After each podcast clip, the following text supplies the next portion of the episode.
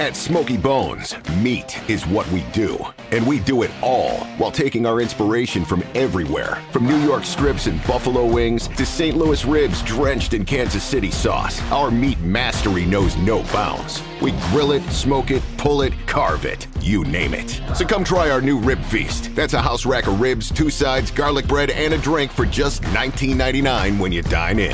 At Smokey Bones, meat is what we do. Limited time only while supplies last, where permitted by law.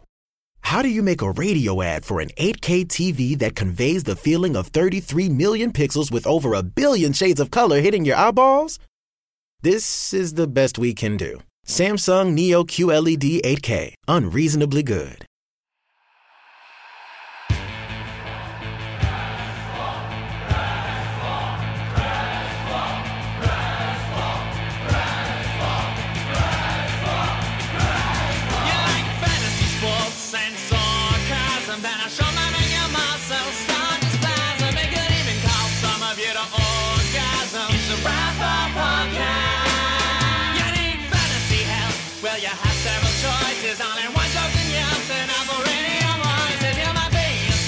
Like your name was Moses. It's the Razzball Podcast. It's the Razzball Podcast. It's the Razzball Podcast. It's the Razzball Podcast. It's the Razzball Podcast. Get a Russell Martin. It's the Razzball Podcast. Get it till it's going fast. It's the Razzball Podcast.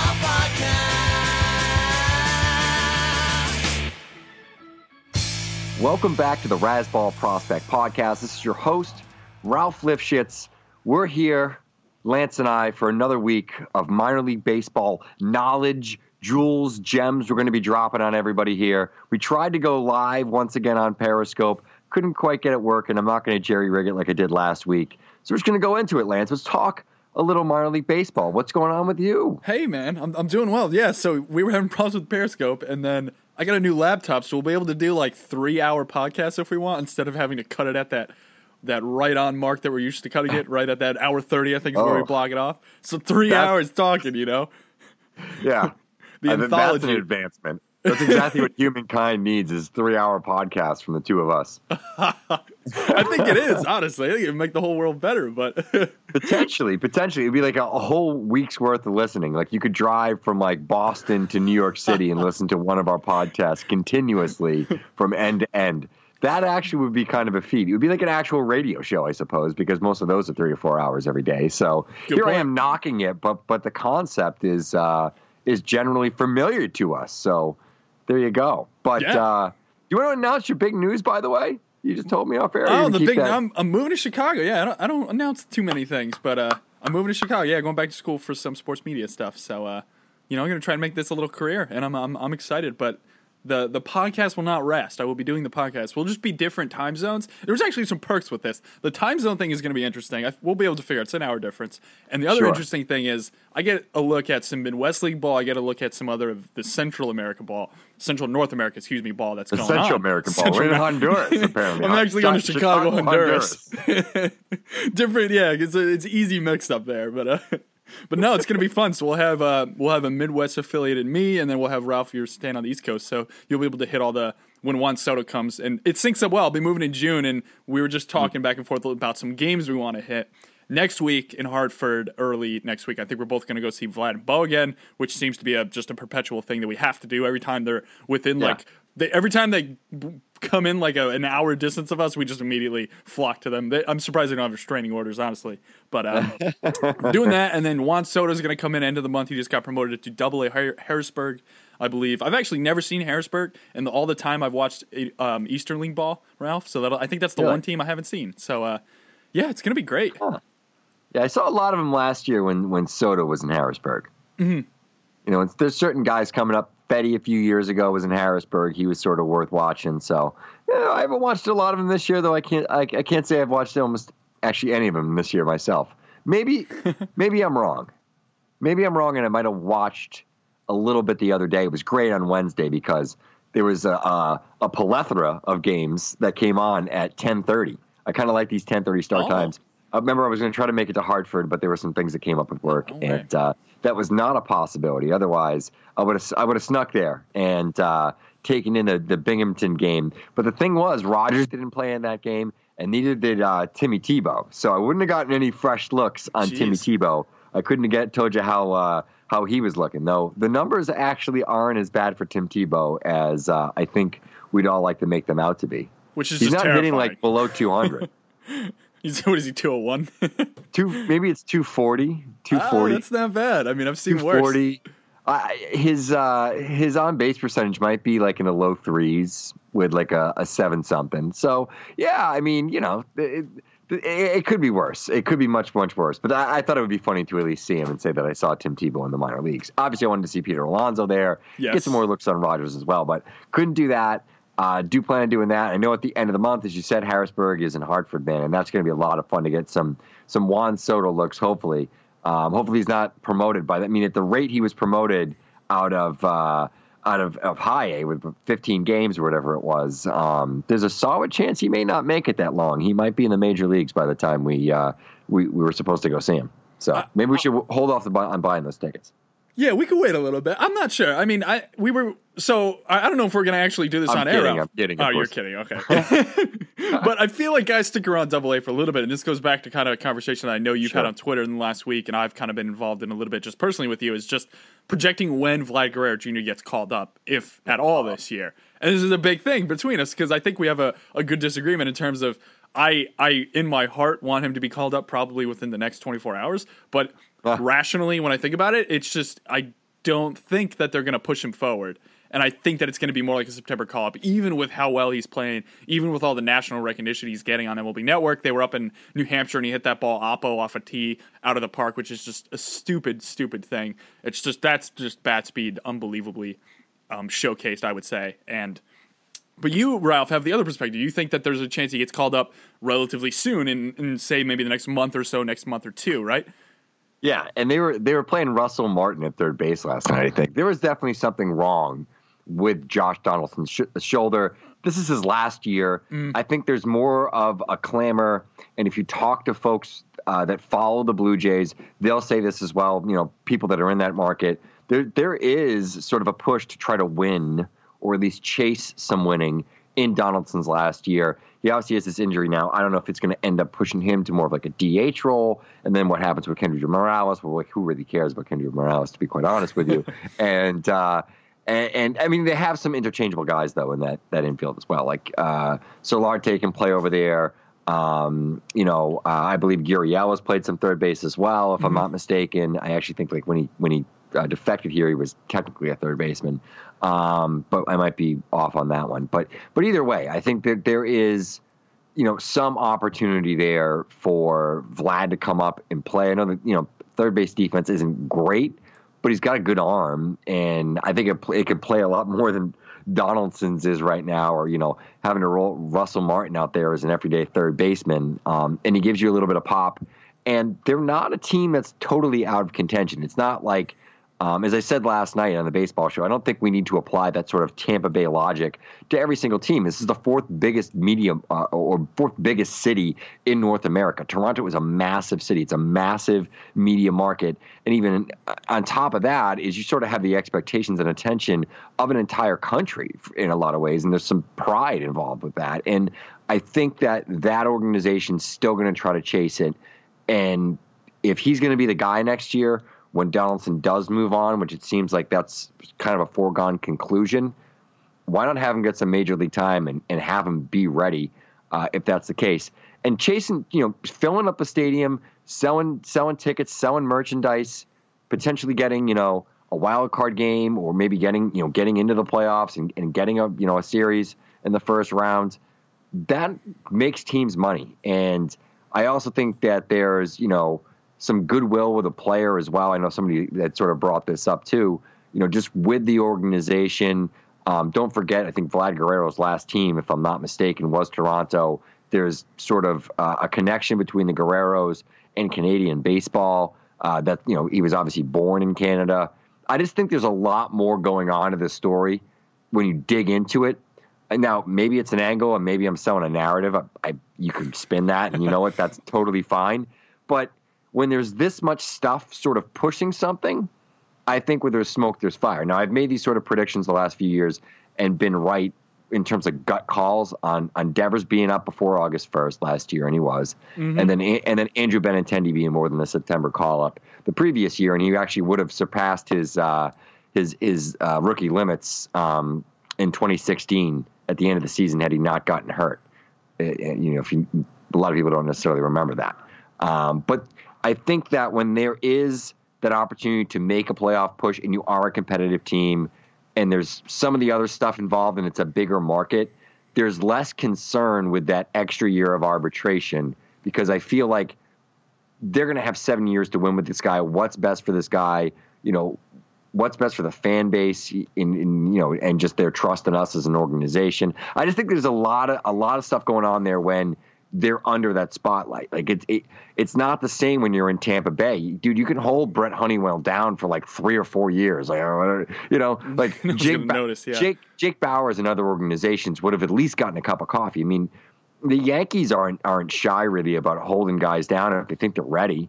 I mean, I think the big, the big thing is Chance Adams really wasn't as good as he had flashed last year. And maybe that's why he didn't get the starts. But other than that, they've been pretty good about bringing up hitters when they've had an opportunity. I think Labor probably would have, you know, surpassed his rookie limits last year had he not sustained the injury. So, you know, Cody Bellinger last year, nobody thought Cody Bellinger would be up until August, you know, September, and then he's up at the end of April. So I just don't think we can measure these things. And the other thing is he's so advanced. I watched Acuna, you know, a few days after watching him, and in terms of an awareness and an approach and just from a pure hitting standpoint, and you take away all the other tools and just boil it down to like just putting the bat on the ball, he's the best guy I've seen, you know, and it's, it's not close. I mean, I feel like when we go and we watch him against other double A players, he's the best player by a mile.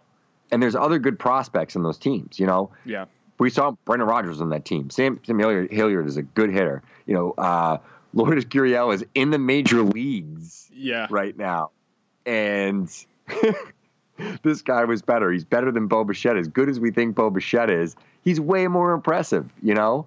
Um, and I think that there's just an air and an attitude with this kid that I don't think there's any reason for them to think he's going to be, uh, uh, you know, overwhelmed by the spotlight. We've already seen a homer off of Jack Flaherty in that, you know, that exhibition game before the first day of the season. There's just so much with this story to sink your teeth into. And I know that everyone wants to sort of look at it and say, service time, service time, service time. I just don't know if that's necessarily a concern for Toronto the way other people think it is. Um, and then I think the other the other part of it, too, is everyone's kind of like, well, we had Acuna, he came up. Now we need the next guy to talk about.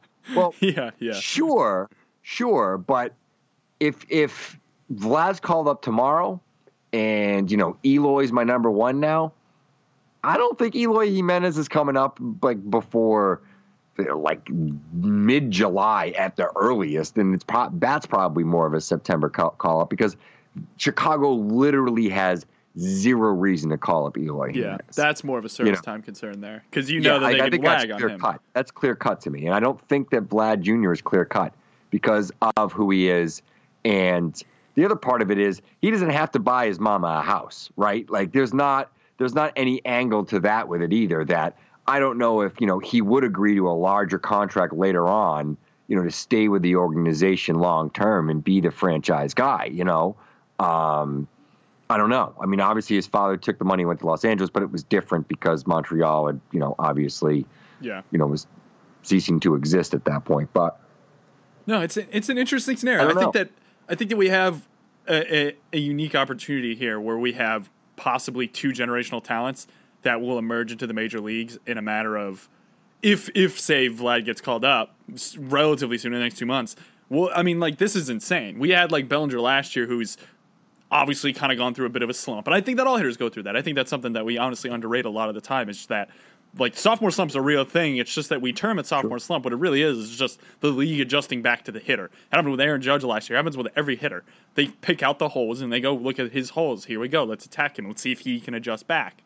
And that's one of the things, like Judge adjusted back. Mike Trout, probably one of the most famous cases of adjusting back to high fastballs and elevation of fastballs. And it, it's interesting. I, I see your perspective. I think that of all the guys I've seen where service time is obviously a, a matter in this situation, it may be the biggest exception. Like, Vlad may be the biggest exception here in terms yeah. of everything going on around him as a whole, po- possibly overshadowing the service time scenario. I still think, I still land on the side that I think service time reigns king and what they want to do long term. In terms of an investment, as he is presently, I think that they just wait. I think they wait and they capitalize on it. The thing that I would hate to see, though, Ralph, I'm thinking of this now, is we saw Willie Calhoun for a little bit last year.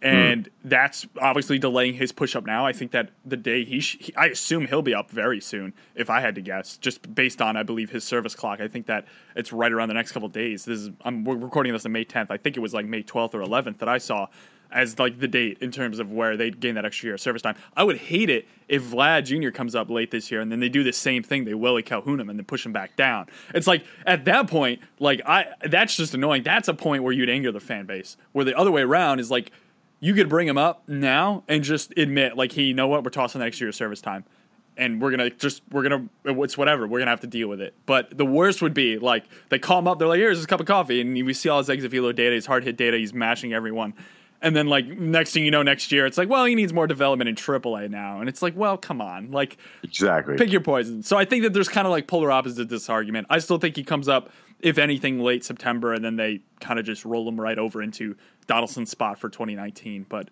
you're obviously on the other side. It's an it's a fun debate. It's an interesting one because I want to see him really bad. Like, I don't know. I'm self I'm self uh, a little bit self fulfilling here in terms of like I'd love to see him stay in New Hampshire for the next month or so we yeah. can see him more and stuff. But uh, but I I mean at the same time like he's this only going to stay there for like three weeks for you, Lance. I mean I know I know stay down you know Toronto like stay down for uh, stay down till June first. There we go.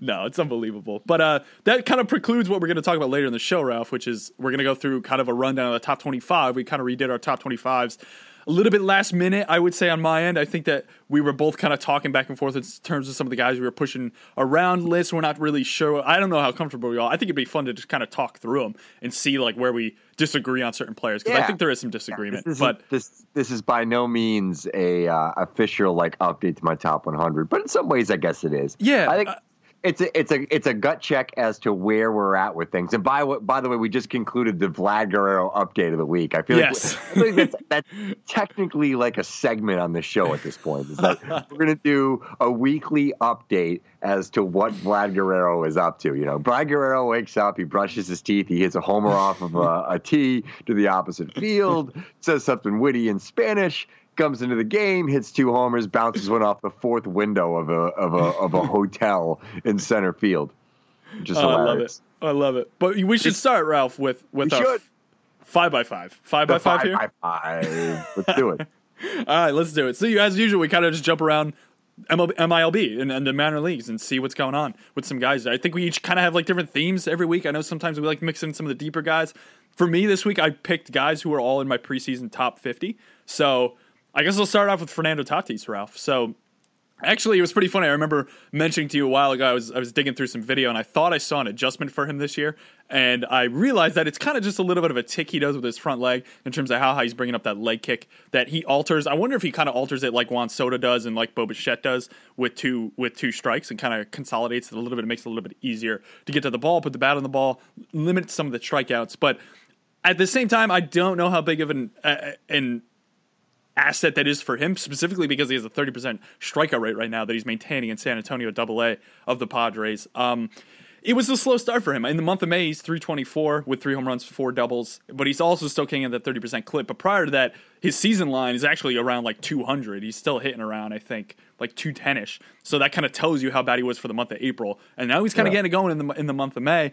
And in terms of just projecting these guys out, I think that the most interesting thing with a lot of the guys, that, like when I make a list and I put a guy in the top ten, when I see a slump, I expect him to come out of that slump. That's why you have a guy in that upper echelon of prospects. Sure, exactly. You, you have to expect the player to readjust. And that's why I like really hate bringing guys out of my top ten. Like sure, it's an arbitrary number, or you could kind of tier it up however you want. But with Tatis, I really like the fact that he's starting to adjust back in May. And I know it's early, and I know it's double A. The high to double A jump is something that people often term as the hardest thing to do. He's super, super interesting as a prospect. I want to pass it back to you, Ralph, on Tatis before you go number one on your five by five guy. But do you think the strikeouts persist as a concern for him longer term? Um, yeah, I do. I think that that's the biggest concern with Tatis at this point is that he's going to be um, susceptible to a lot of swing and miss. And I think at minimum, we're looking at a twenty-five percent uh, K rate guy. And early in his career, it's probably going to be more like thirty. You know, we yeah. just we hope we hope he goes the Chris Bryant direction in terms of the K rate, you know, as opposed to going the Miguel Sano direction in terms of K, or maybe mm-hmm. even, you know, Gallo or somebody like that. Um, but he is a transcendent talent, you know, the all around ability, the athleticism. Um, and, you know, he does have, you know, excellent approach, and when he does make good contact because of that bat path, he's going to put a lot of balls in the air. He's going to put a lot of balls yeah. over the fence. It's a beautiful stroke. Um, It really is. And I think, you know, the, the other thing with Tatis is he's a slow starter now. It's now been proven two seasons, year over year. He started almost identically in the month of April and then sort of started to turn it on uh, maybe at the end of the month and then sort of, uh, toward the beginning of, of May. So, you know, maybe this is just who Tatis is. You know, maybe he's like the Corey Kluber of, of, of shortstop power hitting prospects. He's just not going to be good in April and, uh, turn it on in May, you know? Yeah. Just don't have him on the same team as Kluber. I think that's a good point. And I also want to mention very briefly on Tatis before I kick it back to you, Ralph, that he's only one for one, I think, on stolen bases right now, whereas last year he was uh, right around, I think he had twenty-nine bags last year. Just going off the top of my head, I remember looking at his Fangraphs page the other day. But that's I don't know if that's a concern. Maybe it's just a matter of him more being like a, excuse me, like an eight to twelve-ish kind of stolen base guy as opposed to like twenty-bag speed, which can limit his value a little bit, but you're more so there for the whole package of Tatis and what he could do and the impact yes. that he can be than you are, I think, for the five tools, potentially. I think he could be non-zero in the speed department, which is good. That's what you want. Like, Vlad Junior is going to be a zero in the speed department. And we we actually did see him try to steal a base, which was hilarious up in New Hampshire. It was. I don't expect to see that too, too much. But, but Tatis, I think the calling card for Tatis for a while was having all those tools at short. And maybe the speed isn't that big of a deal. Maybe he's maybe it's another thing too. Like you're saying, he's a slow starter. Maybe it's a matter of him just getting into the into the flow of things, and then in the month of May he'll steal three, four bags, and then they'll kind of progress. Maybe he's just actually all around slow in April as opposed to just being slow possibly with the bat. I guess we'll see. But I like this adjustment in May early. Ralph, who's your number one? I'm going to go stay in the uh, San Diego organization, and I'm going to go with the big masher of the last week, the guy that's putting up the biggest numbers. He was in my minor league write-up on Sunday, and I think uh, my friend Paul the Martin, uh, follow him on Twitter, by the way, if you don't. Uh, he actually, if I'm not mistaken, included him as prospect of the week, or was one of maybe the triple A prospect of the week over on Prospects fifteen hundred. What Franmil Reyes has done over the last uh, week uh, or so, or actually over a five-game stretch last week, well, he hit eight homers uh, in five games. That was from Wednesday to Sunday consecutively at a couple, uh, maybe uh, two or three, I think it was three multiple home run games consecutively, and then he homered on Saturday and homered on Sunday. But eight homers in five games. On the season, he's hitting really well even beyond that. Slushing three forty-four, four thirty, seven thirty, thirteen homers, thirty-six R B Is. That's in thirty-three games. Uh, he's walking a ton.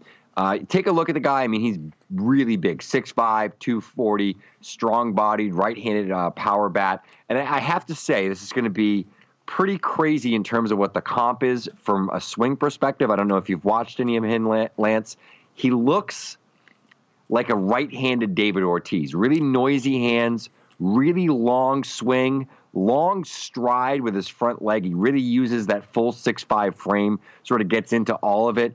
Um, and he has really good pitch recognition skills, which is similar to Ortiz, uh, that he sort of sits back and waits for his pitch. So I, I know that uh, that is that is heady company to say David Ortiz, but I watched more David Ortiz than just about probably any player in my lifetime as a Red Sox fan over the last like fifteen years. Um, I, I don't think I throw that around a lot, but I, I, I don't know if you've taken a look at Franmil or not, but seriously, like he has some very Ortiz-like qualities to, to his, his stroke.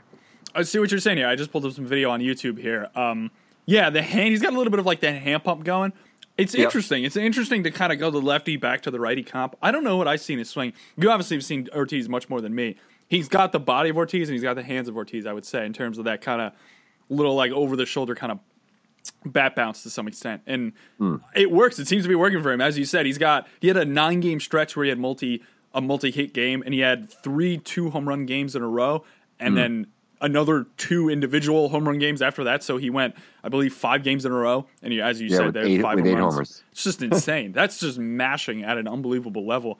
I can't imagine. It looks like he was um, he was playing Arizona and Colorado. I was was interested to see if it was the same team in like a four-game series where he just hit a bunch of home runs, and they probably got so tired of him. But uh, looks like he split it up. He was he was merciful in term, in his pursuit of, of, of the home run king title. But I wouldn't be shocked to see him up possibly at the major league level sometime soon. Like they have to yeah. pay attention to something like this, right? The Padres? He plays the he plays the outfield. I mean, he's a little bit more athletic than Ortiz is. He's not as he's not as big bodied, I think, especially like early on. He's more of like, you know, a strong big guy. Um, yeah, I, I think his arm is actually relatively strong as well. I don't know. I mean, they're they're streaming or oh, streaming. They're platooning. they're platooning uh, Travis Jankowski and Max uh, uh, or Matt uh, Scherzer. Scherzer. Caesar. Sure, whatever it is. Yeah, the most confusing name ever. Oh, it's so confusing. Um, and I haven't watched enough Cubs games while and there's like cup of coffee there like four years ago to remember how his name was said. Uh, so uh, Matt uh, Caesar, is that how he said it? it I think is? It's Caesar. Yeah, it's spelled really Caesar. Weird, but it's literally Caesar from what I understand. All I could right, be wrong. So, so Caesar and Janikowski, and uh, that sounds like a uh, a Polish roll up salad. Um, Uh, I was trying to be, I was trying to be gray there. Um, yeah, I, I don't know. I, I like maybe he gets a shot, but you got like Renfroe. Uh, you know, Will Myers is going to be back at some point. Like I just, I don't know if I. Where does he fit in? You know, I, and that's the, a problem. Yeah, that's what the problem is. Uh, and I hope that he's not a quad A guy, but he's twenty-two and he's he's putting up fabulous numbers. You know, and he walks a ton in, you know, in addition to the power. So um, he's got the whole O P S thing going for him. He seems like a D H. He seems like he's going to end up like in a hitter's park as a D H. And, and, and you know, maybe, maybe he, uh, maybe he finds a uh, David Ortiz career with his, his long stroke. I'm telling you, it's that, it's that big, big, like swing and just like over his, you know, over his shoulder, the bat path is similar and he lets go of it, you know. The, it isn't a two-handed follow-through. It's a big one-handed follow-through at the end, just like Ortiz's was. Absolutely. You know? No, I agree with you. I just hope he's not the next, like, Jabari Blash in terms of, like, oh, my God, look at all this power. And then he gets to the major league level. And he doesn't like, strike out as much Th- as Blash. That's, that's the key, though. Like, you're yeah. saying that. He's twenty percent he's, strikeout rate, which is he yeah. went up to triple A, and it's four percent less than his double A stint last year that he had, which is like one hundred. Actually, no, he was almost all season last year in double A, so... And that's why I see Ortiz a little bit just from the approach, like because he kind of leans in on the box. And there, there were a couple of like it's like a fifteen minute video of him on on twenty eighty, uh, you know, baseball census. And uh, it, I saw a ton of pitches where like he was getting like, you know, brushed off the plate and kind of like ducking back all dramatically the way Ortiz would. I don't know. There was just a ton of similarities. Like you said, he kind of had that hand pump and, and everything else going for him. So yeah, he's my number one of the week. And I think uh, justifiable. I think my theme this week is guys that are hot uh, thus okay. far. Hot guys. Anyway, who's your number two? My number two is Royce Lewis, who's an individual I think we both have moved up significantly on our top twenty-five-ish list that we're going to talk about a little bit later here. Um, the biggest thing for Lewis is that he cut his K rate down from twenty percent to eleven percent. Um, same level as last year. I believe he's out in Cedar Rapids. And that is super, super impressive for me. I love that in terms of a high school bat from last year who made that adjustment that quick in the offseason. I don't know what he did in, off, in the offseason, what his regimen was, but stuff like this, like K-rate, I think stabilizes relatively quick, actually, in terms of, I think Fangraphs is a really cool tool you can use to kind of look at um, stabilization points of, of statistics specifically. And I believe K-rate is one of the ones that kind of kicks up a little bit sooner. I still think it's probably too small of a sample to assume that he's literally cut his K-rate in half. And it is, again, repeating a level. But just the advanced approach he's shown. He's ten for eleven also in stolen bases this year. I just, it seems like he's almost carbon copied the prior year, but he's jumped up that O B P and is, he's stealing at an unbelievable rate. Interesting thing with Royce Lewis, when you look at his swing, I'm interested really to see how that swing plays up at higher levels. He's got a lot of movement in it. He's got a really interesting kind of like hip load in terms of how far he gets back into his hip. He almost like puts his weight like back over his back knee, which is really weird. It's it's own, it, it works well, but he's got like a double a double movement of his bat that I think uh, tip of his barrel. You often talk about like how quickly you get the tip of your barrel into the zone, and his is a little bit lengthy in terms of what he does with it. He kind of pops it twice off his shoulder, and then he throws his hips and gets his body going, which I think they're probably going to smooth out just because it is a little bit long and it's a lot of movement. But I just, I, at the same time, like, his pitch recognition to me must be absolutely unbelievable if he's able to do this with his swing and have that kind of length, but post an eleven percent strikeout rate and not have that as an issue. Because you like you comp him, you can almost comp him to a guy like Franchy Cordero, who has a lot of hand movement, a big leg kick, relatively similar to Royce Lewis, but Franchy had made some adjustments this year. But if you look at the old French, he was like a thirty percent strikeout guy. That was probably more of a pitch recognition thing, and he had holes. But Royce Lewis seems to have unbelievable play coverage. I'm a big fan of Royce Lewis. I really like what he's doing. I expect a promotion at some point. I believe Double A for the Twins is Chattanooga. Um, I want to see him at higher levels. I want to see if this is like, I don't mean to, I don't want to call him the next Acuna at all, but I want to see if it's Acuna-like in terms of where he progresses through levels and just shows unbelievable skills and how he develops and almost gets a little bit better. I'd almost want to see him just continue at the same rate year to year, and I'd, I'd still be impressed. I'm, I really like Royce Lewis. I got to actually check to see where I have him in my top twenty-five, but uh, I think we're both kind of in that top fifteen window with him right now, Ralph. We're buying into a mm-hmm. high school bat, which is something that I don't think we do too, too much. Um, So I'm a little bit nervous in terms of just how the development goes, but I, I really like Royce Lewis a lot. Yeah, I don't know. I think I'm buying more and more into like the youth and projection. I'm I'm becoming yeah. one of these. Uh, the industry's wearing me down and becoming one of these these scouty types that gets all crazy about tools. Yeah. You know, before you know, I'm gonna have like a catcher in the top forty consistently for like six, seven years. Um, but anyway, I'm gonna go on to my number two. I'm going to stay with the theme of shortstops. We've had three of the first four players we've discussed are shortstops, this one being Carter Kieboom, who really is going to be a third baseman. Mm-hmm. But uh, we'll call, we're going to call him a shortstop for now.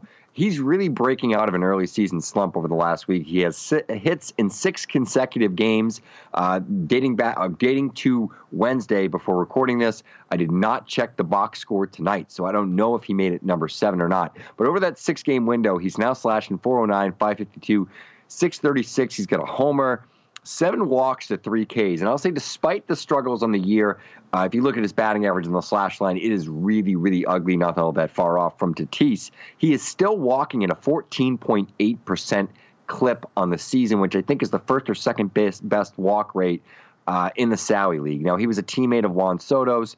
Kieboom is a guy that I think, you know, that approach, the power, if he's going to stay on, on, on the left side of the infield, it's going to be really important uh, that he continues to mash and get on base, because that will play at the hot corner if he ends up getting moved over to third base.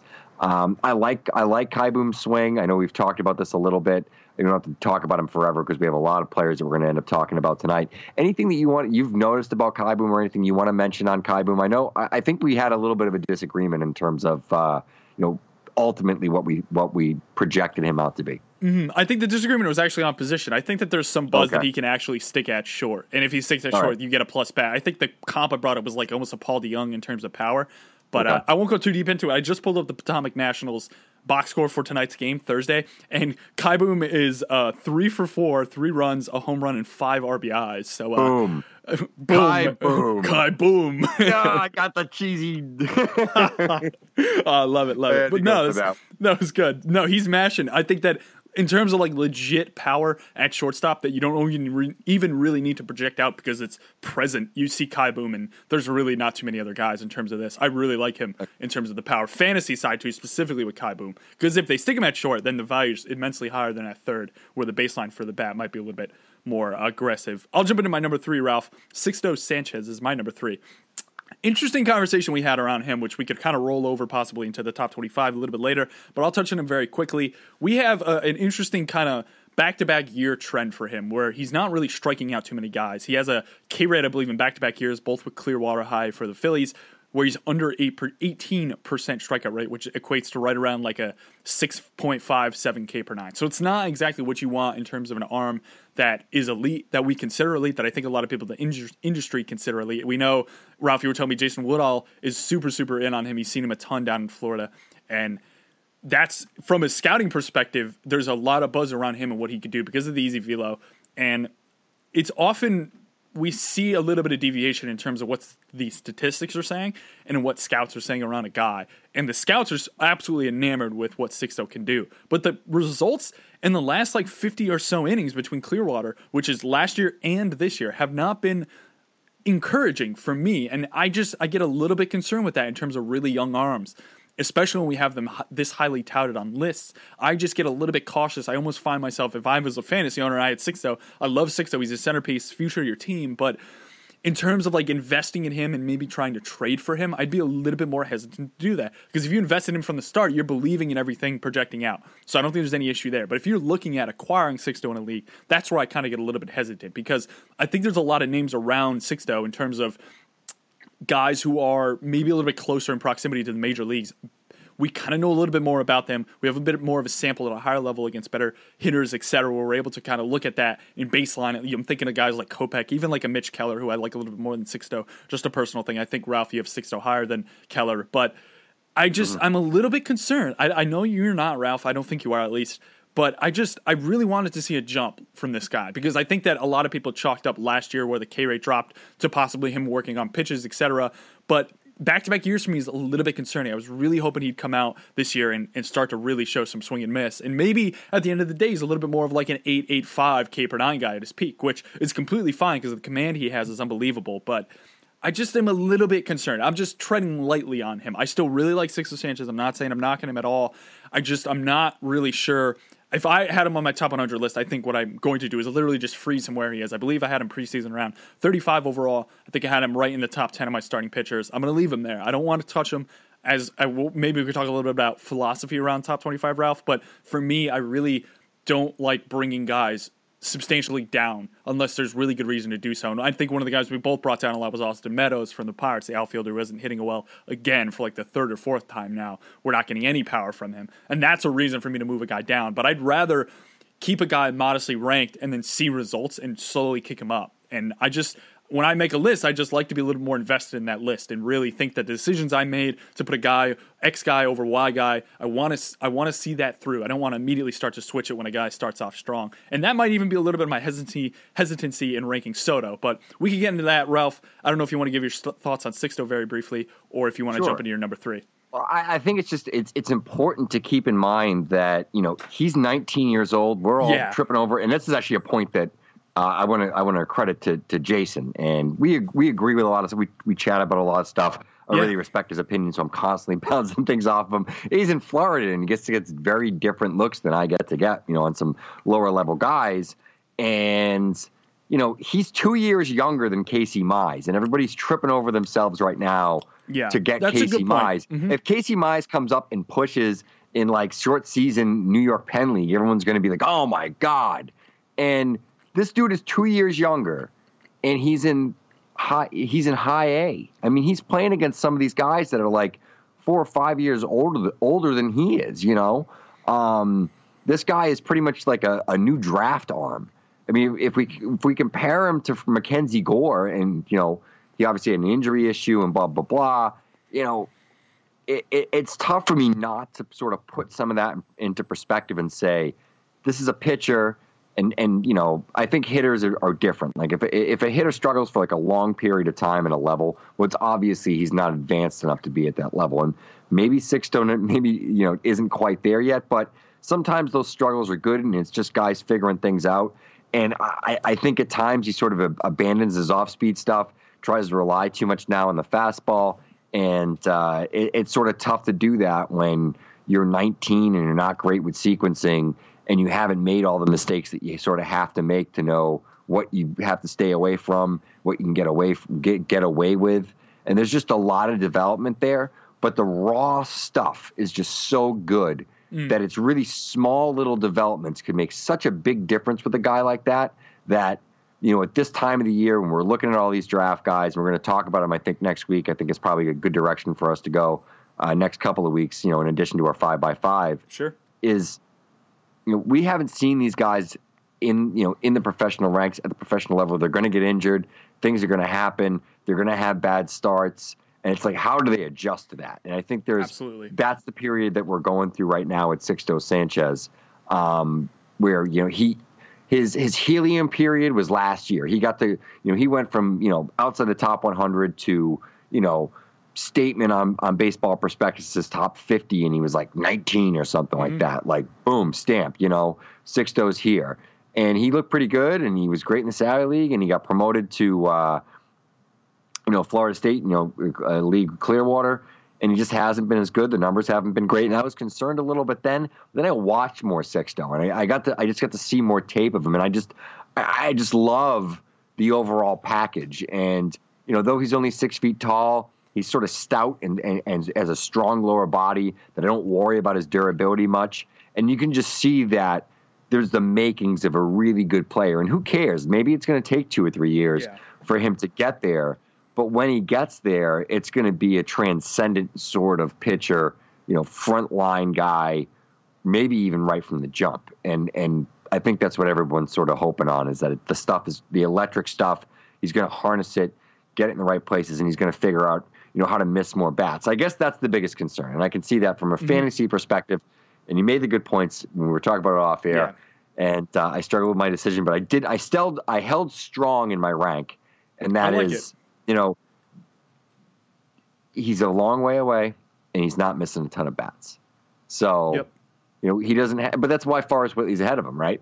Because he's not yeah. as far away. Exactly, and he's missing, he's missing more a bats. ton of bats. Yeah, that's so, like the the recipe for like a fantasy starter for me, and that's the biggest thing. But I, I don't want to linger on Sixto too much. We got a lot more no. to touch here. But patience, I will preach. Yes. I just want to preach patience with him. I think that's the biggest thing. And I think yes. the biggest thing is like I like what you're doing in terms of you're sticking hard on that rank of him. It's like I I could imagine there's going to be other people who are going to see that rank, see how he's performed, and drop him like thirty spots. That's like the thing that I just don't like doing. I'd rather just have him ranked at thirty-five, wait till I see swing and miss, and then jump him into the twenty and be like, great, here we go. We have him. We have a Sixto Sanchez with an unbelievable fastball, fantastic command. The off-speed starting to play up. Here you go. Here's your top twenty guy. That's what I would do instead of already projecting it out and leaving it up there. But it's just a philosophy on ranking. It. But who's your yeah, number no. three, Ralph? Yeah, and a lot of it's gut sometimes too. Exactly. I, mean, I can't. Sure. I can't say that I, I'm a I'm a slave to any sort of process other than you know I, a lot of it is feel. It's just what do I you know what do you feel? Yeah, and sometimes yeah. and sometimes that's personal bias, and that might be a big part of it too. But I'm going to tell you who I am very tempted to go crazy with in terms of ranking in my top one hundred update if he keeps this up. And that is nineteen-year-old Kansas City Royals first base prospect Nick Pratto, who was on that very exciting Lexington Legends team, I believe, as well, with uh, Sui Mateus, if I'm not mistaken. What he's done so far as a nineteen-year-old, first full season out of the draft last year, if you remember, he was taken pretty early in the, I think, twelfth or thirteenth overall by the Royals. Uh, if it was earlier than that, um, and I forget, I'm I'm sorry. Okay. Uh, but, you know, the numbers so far, two eighty-four, three thirty-three, four seventy-seven, five homers in the season. Like I said, he's a nineteen-year-old in full season ball. He hasn't made many adjustments. I was watching a lot of his scouting video uh, from like Prospect Pipeline and some of the other stuff from, you know, pre-draft. He hasn't made a ton of adjustments. And I think it's because the swing itself is really pretty. Like even the swing that he had in, in high school, and like I said, it's almost identical from, from what I saw on, on the few videos I watched of him with the Royals. There's a lot more high school video of him actually than there is anything else. Um, very little movement pre-swing, you know, sort of bat on the shoulder, um, very relaxed, balanced swing, great transfer of weight, uh, especially through his hips, a uh, little toe tap, but really, really just beautifully sl- fluid swing. Um, And just a ton, a ton of bat speed as well. Really good pitch recognition. Um, I, I think this kid is. I think this kid is a really special hitter, and uh, it, it's one of the reasons that he was a first baseman, you know, high school first baseman that was drafted as highly as he has. And I got to say, for the most part, that's actually um, a, a group of players draft wise. You don't see many of them, but they have a pretty good track record. I, I know there's one that I'm totally going to mistake or forget off the top of my head right now, but uh, Eric Hosmer was one of those guys. Josh Naylor was one of those guys, and he's kind of coming into his own. And as we've seen with Pratto, he's been pretty good. And I know there's one more guy, a big one, that I'm I'm drawing a blank on that was a, a high school first baseman that was pretty good. But, you know, thus far, uh, I think Pratto definitely looks like somebody that has the tools and just natural sort of ability hitting-wise Uh, to be a very relevant fantasy player long term. I guess the biggest thing is development of power, but the fact that he's nineteen and slugging four seventy-seven in his first taste of full season ball with five homers, that's a pretty that's pretty indicative of somebody that has some some decent raw power to begin with. Absolutely. I think we've mentioned Prado, I feel, a ton. And that Royal system, I think we also mentioned again, is is getting kind of interesting with some of those assets they have with yeah. with Suli Matias, with Khalil Lee, who made an unbelievable catch the other day that mm. I, I actually haven't seen yet, but I heard people raving about it on Twitter. Um, so I want to try to take a look at that. But M- MJ, ho- Melendez, M J Melendez, yeah. catching prospect. Really, really talented guys oh, to steal for them. Yeah, defensively, I heard he's an absolute savant in terms of what he does, which is like, in terms like an heir apparent to Salvi, like unbelievable. Mm.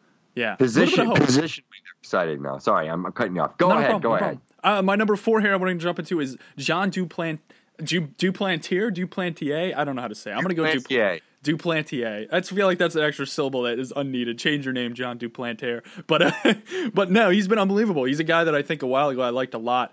Um, he's a college arm, I believe, who's from Rice. He was a quarterback, I think, and uh, he had some weird. There's actually, um, oh, what's his name? David Loria of Fangraphs does really cool interviews with uh, a lot of the minor league guys. He's almost like their minor league reporter to some extent. And a while ago, I think when we were doing the Diamondbacks list way back, Ralph, I talked about him and I talked about the fact that everyone's concerned on the injury side of, of things with him. Yeah. But in that article by Loria, Loria broke down with Duplantier the, like exactly why he possibly had some of these shoulder issues. And he said it was because a product of like how he was throwing football versus baseball, and he just wasn't used to it, and there was some obviously muscle problems around that, and he got him fixed up, and he ran into a hammy injury early this year, which held him down a little bit, but he started, I believe, in late April. He's made a couple starts now, four, I believe, in total. He's got a walk in each with six strikeouts or more in each, and he's been really, really stable. He's a thirty-four percent strikeout rate to a five percent walk rate. Unbelievable superb control with this kid. He's got swing and miss stuff. I think that he's a guy who's going to shoot up some lists in terms of what he can do, and I know that possibly he didn't, he's not going to get the same kind of hype because he wasn't right out of the gate an April guy where you have like a nice nine, ten start sample now where you can look and go, oh, wow, he's doing unbelievable. What you have instead is a five start sample, but you just have it started a little bit later in terms of it's late April now. There's going to be a really small window here, I think, where Duplantier is an actual legitimate like top sixty to fifty guy before he gets jumped up into the major league level. But it's not going to be reflected on lists because he was more like a seventy-five to one hundred overall guy preseason, and I think that's relatively kind of where I had him. I think I might have maybe had him a little bit higher around the fifties, but I'm a big fan of him. I think that he's a guy who can make an impact this year in terms of a late September call-up if they're having troubles in Arizona and what they can do. He's got a super high floor. I expect him to not be at the level he is right now in terms of, I actually forgot what level he's at. I can check very quickly, but um, I'm a big fan. Uh, I just he's I, uh, he's in he's in double A. He's in double A. So exactly, like I, I actually, I thought he was in double A last year. So he finished last year in high A. He jumped two levels. So yeah, I think there's a, there's a small chance, I think, that he could get a look this year. If not, I think he's a legitimate guy to break camp next year in terms of maybe winning like a fifth starter job with the Diamondbacks. I'm not sure on what their staff's projecting out to be next year, but I like this kid a lot. He's produced at every, every level. The control's unbelievable. He's missing bats. I don't really see too many things to hate. And I, I just hope he doesn't run into more injuries in his career, but it doesn't seem like there will be. So I'm a big Duplantier fan. Nice. And as I watch Aaron Judge face uh, Craig Kimbrell in the bottom of the ninth with one out, uh, I will now go into Nick Gordon and try to keep my uh, attention on the podcast while this showdown goes down. But Nick Gordon, obviously brother of D. Gordon, son of uh, Tom Gordon, Flash Gordon, uh, half half brother, friend of, uh, oh my God, oh, it was last night's homer. Thank God. Um, and uh, friend, friend, high school teammate of Juan Hillman. I don't know if you know who that is. He's a pitching prospect in the Cleveland organization, wow. uh, who's kind of an interesting guy, lefty. But anyway, uh, Nick Gordon slashing three thirty-nine, three sixty-nine, five thirty-four. So he's putting the bat on the ball a lot, not walking a ton, but I'm okay with that. He's a guy Uh, not that he has a ton of speed, but he does have some speed. After all, he is D. Gordon's younger brother.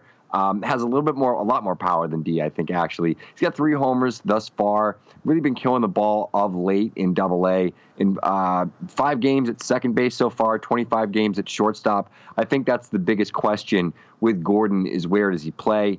I think we will see him uh, promoted uh, pretty shortly uh, to triple A. It, it would shock me if he's not. I mean, he's just he's hitting way too well at uh, Chattanooga, I believe, is the uh, double A affiliate, the Lookouts of uh, of the Twins. Uh, I'm not looking at it right now. I don't have his Fangraph page in front of me, so I can't quite remember. I'm pretty sure. But either way, there's a lot of power here right now. He's hitting three thirty-nine. He's putting the bat in the ball. And interesting guy because I think we're always sort of looking for a potential middle infielder that can have some fantasy relevancy uh, that could come up maybe later on in the season. There would have to be a few injuries. That, you know, the, the, the Twins are pretty stacked in terms of their middle infield. I mean, this is the second middle infielder from the Twins system that we've talked about just in our five by five. So I don't know if Gordon necessarily will be up this season, um, but there's a pretty good chance that he's up later on this year, definitely next year, and uh, might be a viable bat. You know, not a superstar, but has enough of the, you know, power with a little bit of speed and good contact ability that, you know, everything might play up. Absolutely. I agree with you there. Uh, my number five here is Austin Meadows, who's a guy I very briefly alluded to in terms of one that is probably tumbling down top one hundred prospect list. He's repeated the year at Indianapolis, triple A of the Pirates here, and his striker rate is down a little bit, but that's really the only positive that we're getting out of his start here uh, through about a month and ten days or so as we're recording on May tenth. But he's slashing two sixty-one, three thirteen, three fifty-nine. And that's the issue. This is what you're getting again and again from Meadows, is really no power. I know they dropped his hands to try to induce a little bit more power. I know that's a uh, uh, a mechanical change that Longenhagen and Fangraphs didn't like too, too much. I know a lot of other people in the industry didn't like either. But it just seems to me like the more and more we meditate on Austin Meadows, the more and more we're realizing that he's probably – more of almost like a platoon outfielder. And I hate to say that because this kid was super highly touted. He was one of the guys, I think he was drafted, he was a super high-end pick. He was the guy who was comboed up all the time with Clint Frazier in terms of being, I believe, from the Georgia area, high school bats. And I know it's a concern around the high school bats, and I just, I'm really concerned with this with Austin Meadows. I don't know what it is. I don't know if it's an organizational thing. I don't know if it's him specifically in terms of development. I don't know if he's just maybe not th- the caliber of player that we expected him to be. And it's just a pain because I, I think we all really liked him for a long time. And I think there's a lot of people still buying into what he can do in terms of getting the bat on the ball. It's just that we've had mediocre results over and over and over. And the Pirates have basically not given him a shot over and over and over. They're going with Corey Dickerson now. It's just, it's tough. There was an injury last year. They didn't want to call him up. It's, I'm not sure what the confidence level in the Pirates is in this kid. And it's disappointing because I think he's still only like twenty-two or twenty-three years old. Let me confirm, twenty-three.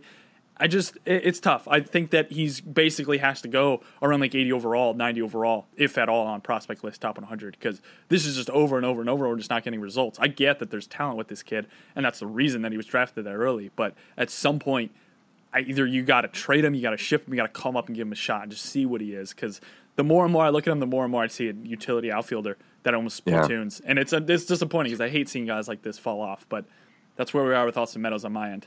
Yeah, he's a huge faller for me, and like he's hitting the point that it's like uh, it's not even prospect fatigue. It's just like it's major doubt as to like yeah, is this guy yeah. really that exciting? How can I rank him in the top fifty anymore? I mean, I'm wondering how I can even rank him in the top one hundred. I mean, he's starting for me. He's starting to drop down to like one twenty. And this is a guy that was three entering my uh, entering the season in twenty seventeen. Like I, I, yeah. I thought this guy was a legitimate top five prospect, and he had shown it. You know, when he was initially promoted to, to triple A and was tearing up double A Altoona. Uh, and he just hasn't been able to find that stroke again. Maybe it's been health. Maybe it's been confidence, a, a combination of the two. Uh, I do hope that the kid sort of comes back and is able to uh, recover and find that. Anything sh- Anything else you wanted to add on him before we move on to my number five here? Uh, I think I'm good. Very quickly, before we jump into the top twenty-five, because I don't want to take up too much time, we're going to talk uh, D J Peters. Uh, giant, another six six guy. I guess I'm going to, I have uh, some guys in the middle. We have two middle infielders. We have a, a, a teenage first baseman in the middle. It's the meat. And uh, the bread is these giant mashing outfielders, one being Framil Reyes, the other one being D J Peters, who uh, hit him pretty well in double A so far. two ninety-one, three eighty, five twenty, uh, seven homers, eight, uh, eighteen R B Is. With Tulsa, you know, there's a lot of swing and miss with this guy still. The one that's the one downside with Peters. Uh, we know he's got a pretty long swing, misses a lot of balls in the zone. Actually, that's one of the funniest things about Peters is he's not a big chase guy. You know, he's just missing a lot of stuff in the zone because of the way his swing is. twenty-nine point two percent K rate, and I think that's part of the package. The question is, and I will pose this to you, Lance: do you think that part of D J Peters is fixable? Is this a player who could make some adjustments in the swing and see some improvements over time, maybe a la Joey Gallo, uh, who we've seen, you know, sort of improve as a hitter over the course of, you know, his professional career thus far? I think that's an interesting thing to bring up, specifically because what we have with D J Peters is unbelievable exit velocity talent. And this is something yes. I know we can't really confirm statistically and quantify and say, oh, yeah, he's averaging, you know, top five and whatever. He's ninety-fifth percentile of double A mm. exit velocity. But you see this in the perpetual BABIP that sits in the high three hundreds, and you see this in his, his bat speed as a whole. And I know there's some length to his swing. I know there's some concern around that. I'm looking at I'm going to pull up some video right now and kind of watch him. It's it's just – it's a lot of fluidity. It's a little bit of bat movement. I, I, in he's terms of actual, he's a big guy, and that's another thing too. Is like it's almost like a Bradley Zimmer, where you just you almost know there's going to be coverage holes at some point in the swing. But for me, in terms of actually looking at him, I think that the power can kind of supplant any concern around the actual, um, the you know the actual concerns that are around the strikeout rate and stuff like that. But I, I think that he might get eaten up a little bit at the, as he gets into higher levels where they start to see where his holes are. But at the end of the day, what we're looking at is when he puts the bat on the ball, it goes a very long way, and he hits the ball really hard. And, like, if this is a guy, if this is an incarnation, another incarnation like a Jacques Peterson that maybe can play and not platoon as hard and be the strong side of a platoon as being able to not hit lefties, then this could have value. I think he could have value, and I think that he could be kind of one of those guys that's flown under the radar maybe a little bit too long in terms of what he can do exit velo-wise. I feel like he could be a guy who comes up and turns into what I call StatCast darlings, where he comes up and you see a couple yeah. batted balls of him, and you go, wow, yeah. And this is kind of what's happened to Franchy Cordero, but Franchy Cordero's kind of made some adjustments this year that maybe sure. kind of confirm his talent a little bit more. But I like D J Peters. I, I don't. I think he can make adjustments. I don't know how necessary the adjustments are to have value. That's what I'll say.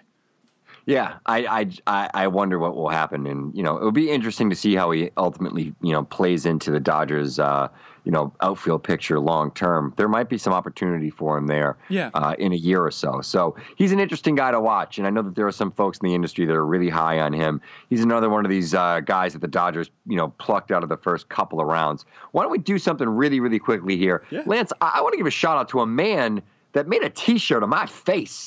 That would be Kenneth Cashman of Rotoware dot com and Rotoware Classic. You can follow them on Twitter at Rotoware, at Rotoware Classic. He's also got at Rotorhymes. And you can follow the man, the creator, the brain, the inspiration, everything behind Rotoware. That would be Kenneth underscore Cashman. You can use our promo code when you go to, to Rotoware dot com. It's Sagnoff. You can get twenty percent off all of your purchases there. Now, he's got a whole new line of shirts coming out under this Rotoware Classic label. They're uh, partnered directly through uh, Amazon. Really interesting stuff. He's got a Mahler shirt. I don't know if you guys know Mo- Motown Mahler. I've played in a few leagues with him. He's in the Raz thirty. A really funny, really interesting guy. Uh, and in this league that we play in, in our, our Slack chat, Kenny actually creates uh, emojis for us to sort of put onto comments, et cetera, et cetera. And we have a Mahler emoji. He's made a Mahler emoji T-shirt. It is dope. You have to go see it. There's also a Justin Mason shirt that I think is, is yeah, pretty it's cool. Great. He put out the, the gray uh, Tout Wars champion, only comes in gray, of course, uh, in that shirt. And then he's got all his great designs that he put out from the baseball season. He's got the eighty grade design that I love. You know, uh, Fly the Quality Start, which I know is one of Lance's favorite ones. I'm looking at He's actually got it behind him. Yes, I do. Uh, yes. You know, the Crab Army shirt, he's got that one going for him. Prospect Stasher, the Advanced Metrics. There are so many shirts. I could sit here and just name his shirts for the last, you know, the next ten minutes. He's got all the series from last year. You can still order those. He's got the new stuff from this year, and he's got the Rotoware Classic stuff. And he's just pumping out new shirts, new ideas all the time. He made a Domingo Santana, sh- uh, uh, excuse me, a Domingo Herman shirt after his great start with the Yankees. He's got a Domingo shirt already. He's got a James Paxton no-no shirt. If you want to get a Big Maple no-no shirt, you can get one. He's got a Mitch Haniger shirt. He's got all types of stuff going there. If you're a big baseball fan, go over there, check out what he's working on, because he probably has something uh, that you probably want to rock sometime during the summer. Yeah, I love the stuff that he's been putting out. He's been doing it, too, like super timely in terms of like what's happening. He has a, a dull rise, like the pun, on, the pun on all rise, which he actually angered Yankee fans and Rockies fans over, which is an unbelievable thing to do. And I thought, I love the shirt. Oh. I think it's hilarious and it's Me fantastic. Too. The wig is so funny. I don't it's, know why I got oh, so mad about that. It's great. It is unbelievable. But he's it's doing weird. it. Yeah, it's just I love what he's doing in terms of the timely stuff because it's all relevant. Like he had, he's got a couple of shirts up for that Paxton no-no. I really like the one with the no-no, but he's got the Maple Leafs in the O's of the N and the O. That's really yeah. cool. He's got that in a couple colors. It's just man, I'm stoked. I'm stoked for more. I honestly just love Fallen Kenny to see what designs he, come out with, he comes yeah. out with. And I know I'm going to pick up a few more on Amazon through this direct thing that he's got going. You, you go to amazon dot com and type in RotoWare and you get a look at all these shirts. He's got like six pages of them. It's unbelievable. So you, absolute shout gonna, out to Kenny. Are you, are you going to buy a Prospect Jesus shirt? I was thinking about it, Ralph, and I think I might surprise it. I, I had a surprise you with it at like a game or something. It just, oh, it'd be fantastic. I don't know if I can buy it. Like I, you have I to, yeah. You gotta for frame someone it. Else. I don't know if I can buy it for myself. Like, can I wear? Like, that's pretty meta. You know? I think that's, it's hilarious. I think you should buy it and frame it. If if I don't if I don't I'm know if I'm in the weeds right. with Kenny. Probably if right. Kenny Kenny yeah. makes a shirt of me at any point, I feel like I've just buy it and frame it. I don't even know if I'd wear it. I don't know. I don't know. Nice. And I made a ton of Massachusetts jokes because they hated him. Kelly, Kelly Green and Cranberry. So I was like, you know, from the, yeah, the bogs of southeastern Massachusetts to, uh, you know, the drunk girls at the uh, Saint Patty's Day Parade, you can always be outfitted in Prospect Jesus gear. So let's get into our top twenty-five. What do you say, Yes, Lance? I- I'm ready for this. So I took my preseason list that I put out. I think you took your most recent one, and we kind of just tinker with them a little bit and came up with top twenty-fives. And I think for the most part, I'd say our top tens are relatively similar. I'll run down your top ten first, then I'll run down my top ten. There's really not too much deviation. I think if there's one deviation point that we could kind of touch on a little bit, we could maybe talk a little bit about pitcher value, which you'll notice right off the bat. But I really don't think there's a lot of deviation here. Um, your one is we both have the same number one, Vlad Guerrero Junior We have the same number two in, in Eloy. And then your three is Tatis. You go Tatis, Tucker, Robles, Juan Soto, Nick Senzel, Bo Bichette, Michael Kopech, and Taylor Trammell. And then I go Vlad Guerrero Junior, Eloy. Then I have Michael Kopech three. And then I go Tatis, Robles, Tucker, Senzel, Soto, Bichette, and then Alex Reyes. So there's really the, the biggest jump there is that you have Kopech nine and I have him three. And mm. I think this is me just continuing to buy in again and again and again on Kopech based on results, based on projectability, based on what we've seen with the changeup. He's at triple A. The value is right here. It's going to be up. Hopefully in two to three months, we're going to get to see him at the major league level. I think the upside is immense. I think his development has been fantastic. I really like everything about him in terms of what he could do on the swing and miss side of things. I think eventually he could get down to being a bit of an innings eater. He's a guy who isn't going to have massive concern, I think, around innings limits in terms of how he's stretched out. I think this is more so the complete package in terms of a pitcher you want. And I think he is, in my opinion, a little bit head over heels above everyone else on the pitching landscape. And that has some value for me in terms of if you're mm. ranking pure prospects and you have a guy with all this swing and miss that is that close to the major leagues that we think can project out, that's shown all these other features that I really, really like about him. There's a lot of value in that. And what we have coming now with such little acehood of pitchers, there's so few pitchers around there that we can actually peg for one hundred eighty innings with really nice strikeout upside and some control. And I think that Kopech could slot in there. I think he's one of the few on this list right now that can slot in there. So that's why I have him three. Ralph, you have him nine. Is that, uh, I don't think that's necessarily hate on him. Do you think it's just more of a matter of uh, how you're ranking pitchers and such, or is it a little bit different?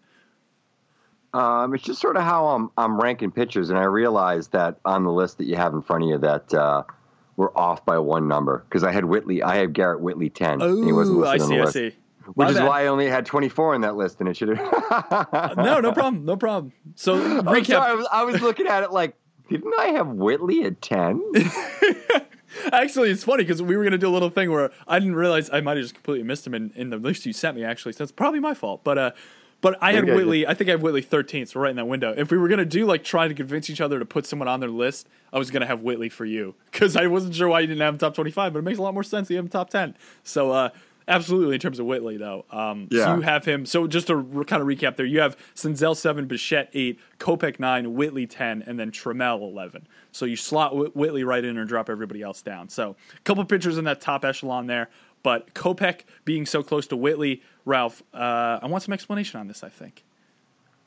Um, I think part of it is just the fact that, you know, Whitley is as young as he is, and he's just flown through the levels. You know, he had the suspension, but to be quite honest with you, I, I, I'm not really concerned with it. I don't I'm think it was either. a major nope. performance-enhancing thing. I think it was just a stupid kid thing and, and just not thinking about the fact that you're a professional athlete and you can't just put anything into your body, even if it's like totally harmless and you're just like doing it to drive home or whatever the heck his excuse was. I'll buy into it, you know, just for the, the sake of uh, believing the kid. The stuff is so good. Yeah. And the fact that he's as young as he is and he misses even more bats than Kopech um, and has a whole plethora. That's the, by the way, that's the word of the podcast today. Plethora? Of, of, yes, of secondaries. And every time I think of it, I think of the Three Amigos little sketch, which I don't think you'll even know what the hell the Three Amigos is. A movie back from the eighties with Chevy Chase, Steve Martin, and Martin Short uh, when they go to Mexico. It's a funny movie. But anyway, I'm getting off track.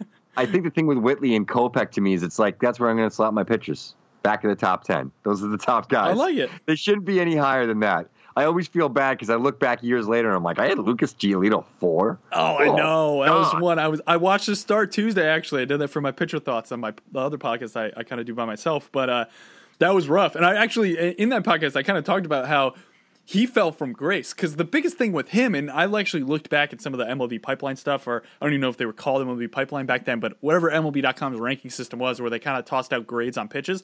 And I think they gave his curveball a future seventy grade. They had it at present sixty. And that was so confusing for me because I was like, he doesn't even use that curveball. He's like a slider change guy based on hand as a hitter. And I just like don't get how you have a seventy, a future seventy grade pitch, a present sixty grade pitch, which implies it's above average and you don't use it. That just blows my mind, but I'm getting off track with Giolito. No, I I, honestly, like, but I remember Giolito having the hammer curveball yeah. with a fastball. It was his curveball that was like his leading pitch. And, and I don't know where it went. It was what everyone talked about. Like anyone who liked Giolito was like, fastball, curveball, the floor is unbelievable. That curveball is just stupid. And it came up, and it just like I remember watching his first start with the Nationals. I don't think he went too long in the game, but everyone was like topping the curve, and everyone could hit the curve. And I was just so confused as to how. I don't want to say we got it wrong, but someone got it wrong in terms of how that curveball got around because it's clearly not his best pitch. I, I'd be really interested in terms of that development of that pitch and why that's fallen off in his usage. But that's just – I mean, it kind of speaks to the concern, Ralph, just around pitchers being this high on lists. And I know I know I have Kopech three. So I, I get that you're kind of backloading and going nine ten with them, and you have a lot of legitimate hitters right in that window that absolutely I think that I believe in as well in terms of like Tucker Robles, Sal, Soto, et cetera. But there's just – I just want to – I want to plant my flag on one pitcher potentially being the next big thing, and I, I want to do it with Kopech, and I'm gonna I'm gonna gamble on him because I just love everything I've seen. I'm gonna say that we I'm gonna say that we have two. Okay, that's fair. That's fair. I'm gonna say that we have two. So yeah, so I yeah I don't think we we vary too much. Like I like you said, Vlad Guerrero one, Eloy two on mine, uh, Tatis Junior three, uh, Tucker four. Robles five. If you had Robles up at two or three, that's fine. I actually thought about swapping Soto and Tatis myself. I have Tatis at six. I still think he's behind Robles. I can't make that move quite yet. But the fact that Soto went from like twenty-six in my preseason to six is a pretty significant jump. I'm not backing off of Senzel. I'm not all that concerned. Nope. You know, I think there's an overall skill set there. Uh, that, you know, across the board production that he's going to bring. Obviously, that he's having some of these dizzy spells again. I don't know if the vertigo is back. It, I don't know if he has he played. I know he was shut down for a little bit over the last few days. I don't know if he's played today or yesterday. I didn't check. check. Uh, but he hadn't before that. I know that, you know, they thought he was potentially dealing with, you know, this vertigo stuff coming back, which stinks. But I think eventually he'll overcome that. And I think the other thing you read about Senzel and you hear about Senzel is he has sort of all the intangibles, the right attitude. He's got the attitude of a winner. This is a guy that's, you know, a gamer and sort, sort of going to bring all that together. And he's got the comfort of hitting in a, a good home park that I think his power is going to play up as well. Uh, number eight being Bichette, number nine Kopech, ten Whitley. Do you want to jump into like the, the next fifteen for us? Do you want to jump into like the next five and sort of break it down like that? What are your thoughts? I think we should do the next like five, and then we could do kind of fifteen through twenty-five okay. together. But I, I think there's some interesting stuff here in terms of who's going where. I had a little yeah. bit of trouble ranking Trammell. I have to say that's one of the guys I think that I have off of my top twenty-five. Actually, I think I had him right in that sub window that I was considering to bring him in to that twenty-fifth slot right there. He's hitting really well. I believe he's up in high A. I think the speed's kind of gone down a little bit in terms of how much he's running. I don't know if that's just an early season thing. We saw that a little bit with Tatis, but um, make the case kind of for Trammell being above guys like Royce Lewis, being above guys like Luis Robert. Um, I believe I have both of those above Trammell. Um, I don't know if maybe it's just a projection thing with Trammell. I like his swing. I think that there's probably a little more power there than people expect, but I think maybe it's just a matter of me perceiving him longer term and trying to figure out where the tools end up. And maybe maybe we're getting a little bit jaded in terms of everything at once now where we're just like, we see five tools, so we're like, they have to all be five tools eventually. Whereas I think maybe he ends up more being like a three legit tool kind of guy with m- maybe a little bit less on the speed side of things, more on the power side of things as he sure. matures in his frame. But you have him eleven, you must be buying in, I think, to everything overall.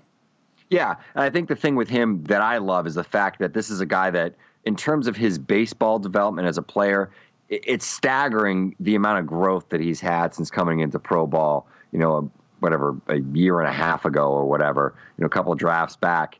This guy that was, you know, mostly a football, was a, you know, a two-sport star, Division One Georgia Tech commit as a, a football guy. He had a football scholarship to Georgia Tech. I think was maybe the player of the year in Georgia for football.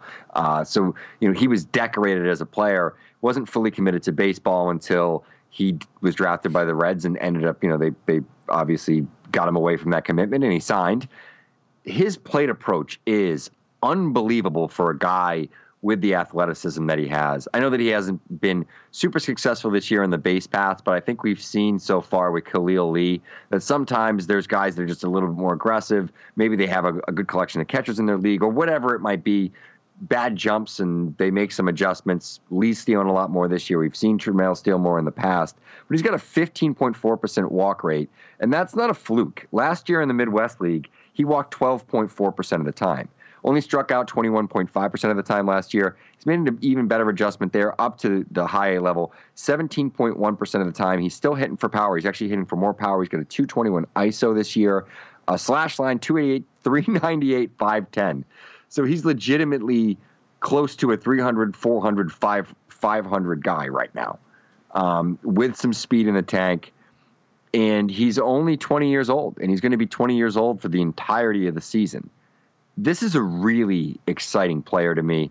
Um, whether he plays left field or center field because of the arm, that doesn't matter all that much to me either. I think there's enough speed here and present, and he's advanced enough, and he gets on base enough. This guy is a leadoff hitter with power. You know, um, leadoff hitters with power are guys like Mookie Betts. There aren't many of those. And I don't think he's Mookie. Obviously, he's a very different guy than Mookie. He's six two, one ninety-five, and a football player. Very, but he's a he's a, a supremely athletic and talented kid, and he has that underlying baseline approach that makes me go gaga. I love guys that walk, and I love guys that walk that have power and speed. If you have that combination, you're my homeboy. It's the reason I love Jairson Rosario. I, I I fight myself not to rank him like insanely high because I know everyone's like, okay, that's way too high, Ralph. What the hell are you doing? But I mean, that that's the thing is I I love the combination of skills here, and I love the progression that we've seen with this kid. And I, I just think from a fantasy perspective, he plays in so many different formats because of what he does. Um, and there's different directions and so many different paths for for stardom for this guy. Uh, it's just the athleticism is off the charts and natural ability. So that's my case for for Taylor Trammell at number eleven. Absolutely. No, I see that through. I think that, honestly, one of the things I underestimated with him a little bit was how good the approach was and how good that's improved year over year as he's jumped levels. So I, I think that you might maybe convince me to do a little bit of adjustment here. Um, he's interesting, mm-hmm. actually, to comp to some of these other outfielders as we kind of go through this list a little bit, Ralph, where we have, like, Estevan Florial, we have, like, Joe Adele and some other guys. Um Interesting, just really interesting in terms of what they can actually do longer term and what we project them out to do. I think we both have them kind of in similar windows here. They're all all these guys are legit speed guys, legit power guys. I think Adele probably shines a little more on the power side. I think Trammell is kind of an interesting blend where we saw like forty bags last year, but that doesn't seem to be continuing. Maybe he turns into more of like a hit tool power guy. And Florial just seems to be a blend of everything where he could possibly go like twenty-five twenty-five at the major league level if everything clicks. So these three outfielders are really interesting to me. If you had to maybe say one, Ralph, was a riser or a faller, where would you go on it in terms of like in the next six months or so? I think for me, it's Adele. I think that if Joe Adele puts together some of this power that we're all projecting out, because I think yeah. he's got a legit hidden power in terms of whether it teeters on seventy, it's subjective to the individual. But I think Adele, if he puts together some of that power, we know the athleticism's there. He can be a guy who, for me, I think I have him – I'm twenty-three right now. I could jump him into top fifteen easily if we give him a solid three, four months of production. Is there any guy inside your top twenty-five right now that you're waiting for just a little bit more production from that you could see in another four months you shooting him into your top fifteen? Hmm. Um, I don't know because, I mean, I've seen Florial as a little bit of a faller. That Interesting. I almost, okay. wanted to, I almost wanted to take Florial out of my top twenty-five and replace him with uh, Tyler O'Neill or Mackenzie Gore. those three guys were, were really, really close for me. But I don't, I don't want to quit yet, because I think, once again, there is such uh, an interesting skill set here with the power and the speed and a good organization as well, and the fact that he is as young as he is, that there had to be an adjustment period early on. So I don't want to completely, you know, write him off. We've seen this guy homer off of Alex Yeato just a few weeks ago. So there's still a lot there. I think the guy for me that can move up the most is probably Jesus Luzardo at twenty-four, which is mm. a huge jump to begin with. Yeah, yeah. If this guy continues to push and he dominates the double A level, like he improves over the course of the season, and he touches triple A, what? He has to be a top fifteen prospect. All of a sudden, this guy jumps over Sixto Sanchez, you know, because he's a big lefty with all that stuff, and he's missing bats, and he's doing it at the double A level. I mean, there was part of me that was kind of like, maybe he should be higher than Sixto Sanchez, you know? Yeah. I think there's a case that can be made. And, uh, you know, I, didn't, I, I wanted to kind of pump the brakes a little, because I know that I'm Tate committed. Anybody that I write an off-season uh, sleeper post about, and everybody seems to attribute, you know, to me that, like, oh, yeah, you were on this guy early. I don't want to be the guy that goes totally crazy with my ranking for him, because then I feel like it's it's very uh, it's very transparent that I'm trying to, you know, boost this guy's stock to, to make myself look smarter. But he, he didn't he didn't he didn't hurt. He, he made it look pretty good. Stock. No, it looks pretty he good. One, he was one of the first guys that I think I wrote like an off-season sleeper about, you know, and um, I think I wrote about him in like October or so, October and November, um, and it was like a pretty long post about, you know, I broke down all of his pitches and, you know, how I love the changeup and the curveball and the fastball and and and um, how I just think it was an absolute steal. Uh, regardless of whether Sean Doolittle is the best uh, reliever in baseball, according to Mike Petriello of StatCast, uh, whose opinion I respect greatly, I still think they may end up winning this trade if Jesus Luzardo is the legitimate frontline starter. And it's looking more and more like he is. So what do you think about that? I know I don't think he's in your top twenty-five. I no, he's not. He I, I actually had him, I think, right in that window. I had him, I believe, around like sixty, seventy-five in my preseason.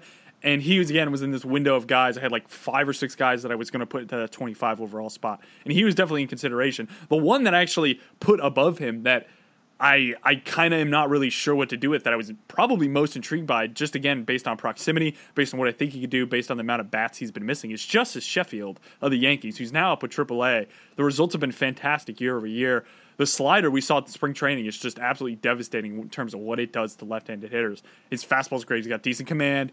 Really good amount of swing and miss here. I have him twenty-one. I think I overranked him a little bit, honestly. I'd like to bring him really? down a little bit. Yeah, I know. Isn't that oh, it's wow. insane? But I just, in terms of what we're seeing production-wise, in terms of what we're seeing with his pitch mix, I don't know exactly what the impact's going to be at the major league level. But comping him back to like a guy like Luzardo, I see what you're saying there, where Luzardo's twenty. So, and we've seen the production with him, and the stock is just going through the roof. But just as Sheffield's twenty-one. He has basically, I don't know if you'd consider that fast slider a seventy-grade pitch, but you can make the argument he's got three sixty-grade pitches, three above-average pitches, and I think that plays up beautifully. I think that basically, in terms of how I rank some guys on the pitching side of things, is a little bit based off proximity and results more so than maybe a little bit of projection, which is probably what I tend to do a little bit more on the hitter side of things. But I know his first start triple A wasn't the the best in terms of control, and his control uh, isn't the same as Luzardo, but and it was a bad day because like yeah. I, you know I was almost going to go to that game the other day, and I just didn't have enough time by the time I got home from the gym, and uh, I ended up watching it on T V on the big screen. I got it hooked up here, and and I watched that that Sheffield start, and his control was all over the place. He made you know walk some guys. Now I don't know. It was a damp day. It rained earlier in the day. It was sort of questionable as to whether I thought they would get enough rain that it would be a rain out. It yeah. wasn't. So I, I, I don't want to kill the guy for it, but I, I don't think that he necessarily um, has the commands to to be Luzardo. Like I, I think sure. right now Luzardo is better than he is. That's fair. No, that's fair. Luzardo, Luzardo has a three has a three E R A through three starts at Double A, and he's actually out pitching his peripherals say that he's actually out pitching his E R A. Yeah, his really his well. numbers, his numbers this season are are absolutely crazy. Luzardo's like that's fair. Not, I mean, like he's got he's got uh, uh, uh, nineteen strikeouts to three walks, and he's given up one homer on the season. Uh, between both levels. And yeah, I mean, it, the numbers are crazy there, but that was just, that was just, just double A nineteen, nineteen strikeouts to three walks. That's a uh, eleven point four K per nine to a one point eight walk per nine. So pretty interesting stuff. Yeah. I think the biggest concern possibly for me on Luzardo is just, we really have broken up samples, and we really have nothing as a body of work for him. We have a lot, a lot of looks like this where he's just flashing unbelievable stuff. And like the, his looking at his Fangraphs page is just unbelievable. And I think that, again, like I said, that Sheffield probably has three hundred sixty degree pitches. I think you could probably say the same thing for Luzardo. Maybe there's just a little bit more in terms of development progressing along. But I, I just wish we had like a nice, like, here's ninety innings of Luzardo doing what he's doing right now. And that's, I think, yeah. my only knock on him. Maybe that's, again, think, just the thing where I'm just a little bit more hesitant to buy into a guy for a small sample flash. But it's been unbelievable. I agree. Yeah, I think we're going to have that this season. As long as he is healthy, that's, that's the thing. Because you have to remember how quickly he's progressed and how good he's looked as a high school arm coming off of Tommy John surgery. Like, He's he's further along at this point coming off of Tommy John surgery than Walker Buehler was, who was a stud at Vanderbilt, right? I mean, when you put some of like the age and stuff into perspective with Luzardo, it is just, it is insane what he's doing right now. I agree. I agree. He's been he's been unbelievable. He's almost like I mean, a, he's the, the exception to like the Tommy John. He's going to be twenty all year. He's going to be twenty the entire season, you yeah. know? Um There's a good shot that he makes his major league debut as a twenty-year-old in September. That's incredible. No, I, I see what you're saying. You're making some good cases here in terms of some guys. I want to see you make another case, though, for Austin Riley, who you have fourteen, Ralph, who you kind of right. glazed over a little bit here. This is aggressive. I think I had him around eighty to ninety overall preseason. Yeah. And well, let, big jump. Say, let me let me mention the the rest of the top the top yeah, twenty-five. Sure, sure. So eleven was Taylor Trammell. Number twelve was Brendan Rodgers, but I think he's, he's staying tight. Uh, Royce Lewis at thirteen. If you I flipped like him with anybody from like seven to, to fourteen, I'm fine with that. Staying strong on my Louis Robert or Louis Roberts, excuse me. I gotta I gotta correct myself on that one. I wanted to be Robert uh, at fifteen.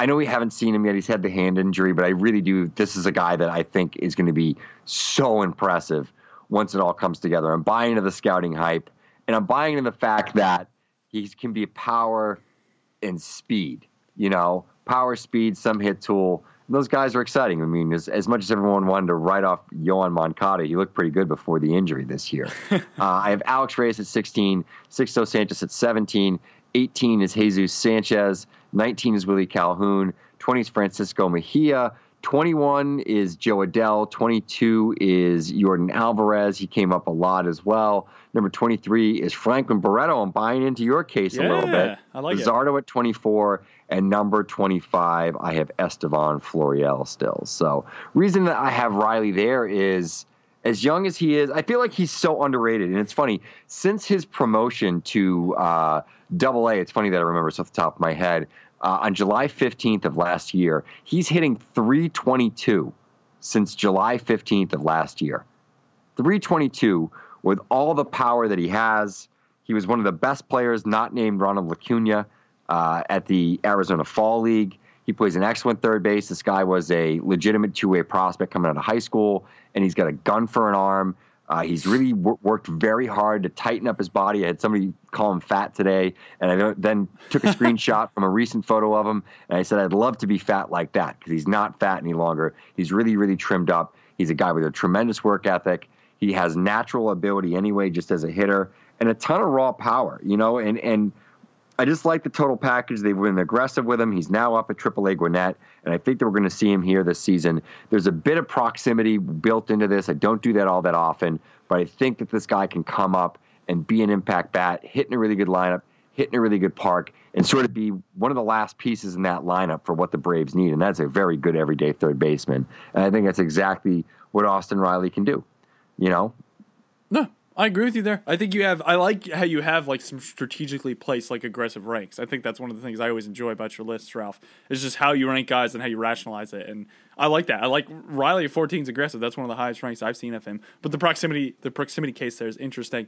I had a little bit of trouble ranking um, two guys, Ralph, specifically. Um, Brendan McKay, I have at twenty. And this is another one where I, it's just a love of mine. And, I again, I had some trouble with the back half of my list. My list goes – Um, ten was Alex Reyes, eleven was Francisco Mejia. I had Royce Lewis at twelve, Forrest Whitley at thirteen. I had Mitch Keller at fourteen, one of my arms that I really, really like. I had Brendan Rodgers at fifteen, Luis Robert at sixteen, Willie Calhoun seventeen. Florial I had at eighteen, which is another one you could probably knock and kick down a little bit for how his performance has been this year. I've always had Willie Adames like in this nineteen to twenty-five window, and I don't think I've ever moved him, so I had to keep him in here at nineteen. I think that just the floor on him and what he can do when he comes up is just unbelievable. He doesn't do anything but hit. Then I had McKay at twenty, Justice Sheffield, who I'm probably going to move around a little bit again at twenty-one. Jesus Sanchez, twenty-two, Joey Dell, twenty-three. Keston Hurria is the other one at twenty-four that I was really confused on how to rank. Hurria and McKay were the two. I'm interested in your takes on them. I'll give mine really quickly here. McKay, I almost just want to buy into him because he's doing the two-way player thing and he's being successful on both sides of it. And this is something that I just appreciate him doing. And I think that it's an unbelievable testament to his skill and what he can do. He's one of the most polished, excuse me, polished college bats we've ever seen out of Louisville, and he's pitching unbelievably well. He's doing everything that we expect him to do. I'm most interested to see the Rays' development with him and where exactly they push him forward in terms of his timetable, where they want him pitching, how much they want him pitching, how often they want him pitching and hitting, and whether those both kind of progress at higher levels. But the approach is good. The swing is relatively smooth from the left side. I think it's the bat path's fantastic. He's got a little bit of pop in there. I don't want to say this is the next Ohtani because it's not. I just, I'm really interested to see what they do with him in terms of how they develop and how long it takes. If this is another big project, I know he's a little bit older in terms of college, but I just really like what I see. I think that the fact that he's producing on both sides of the ball is just fascinating to me. And I think that maybe is embedded in my rank a little bit. I could see where if you want to rank him lower for fantasy, just because we're not sure what we're getting. So you rank him around like fifteen and just go, I don't know. But I'm ranking him at twenty because I think that at the end of the day, what we're going to get is a plus player at one of the two positions. I really think that he could be both positions. I know this is something I've stood on the pedestal of for a bit, but I'm interested in your thoughts on McKay, Ralph, but I'm also interested in Hurria because Hurria His, he, he took a little bit of a step back, and this is another reason because I remember listening to a lot of podcasts last year regarding the draft and seeing him as the wild card because he had a really weird arm problem where he like basically couldn't throw, and no one really knew what to do with him. Everyone knew he had one of the most polished hit tools in the draft, but I think he was out of U C Irvine, but it just didn't really manifest. I think everyone kind of bought into it to some extent, but faded it in other ways because they weren't really sure where he fit into the field. They were a little bit concerned with that, but I, I think that what we have deep down is just a fantastic hit tool, and I don't think that's changed at all. It's the biggest thing. It's like if you buy into a guy for a reason and there's nothing to go extremely contrary to that reason, I don't really see much reason to adjust him. And that's another reason why I think I probably would have like Mackenzie Gore around twenty-five. It's just like I get that he's had a really weird start. He's had some injury stuff, whatever. But at the end of the day, we have one of the most athletic pitchers in baseball with a delivery that is just out of this world athletic in terms of what he can do with his body, how well he drives this lower half. And oh, I just I enjoy him so much. And the fact that he has four pitches that I think can all end up at his age can all end up already at plus pitches is just unbelievable. And I really, really like that about him. And nothing's really changed about that. I haven't really had much affirmation around it, really haven't had much kind of in the opposite direction. We kind of just don't have a sample from Gore. But with Hurria, it's a little more interesting where he hasn't played as well as I think everyone hoped he would to start this year, where he's kind of, the batting average is down a little bit, the walks are down a little bit, the strikeouts are kind of right around the same, but what we have is still a fantastic hit tool. And I think especially on the fantasy side of things, like that's not going anywhere. Like this kid is going to hit around two eighty plus at the major league level, I think. And that is fantastic. So Ralph, McKay and Hurria here, before we kind of close things out, what are your thoughts?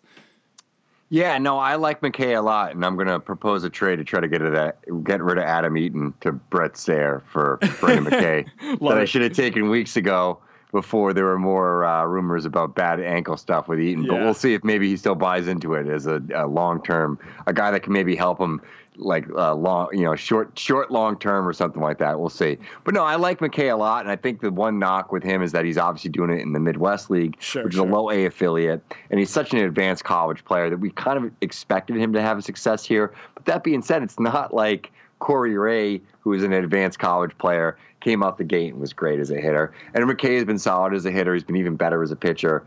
Um, personally, I think that's – I'm more excited about him as an arm than I am as a hitter, but I love the fact that he's doing the two-way thing. The other side of the Midwest thing, because I think it's sort of some good, some bad, is it's a really tough place to play. And this is something that's been confirmed by, you know, Badler said it when I talked to him and I asked him, you know, what's the toughest minor league part, you know, uh, uh, league to hit in?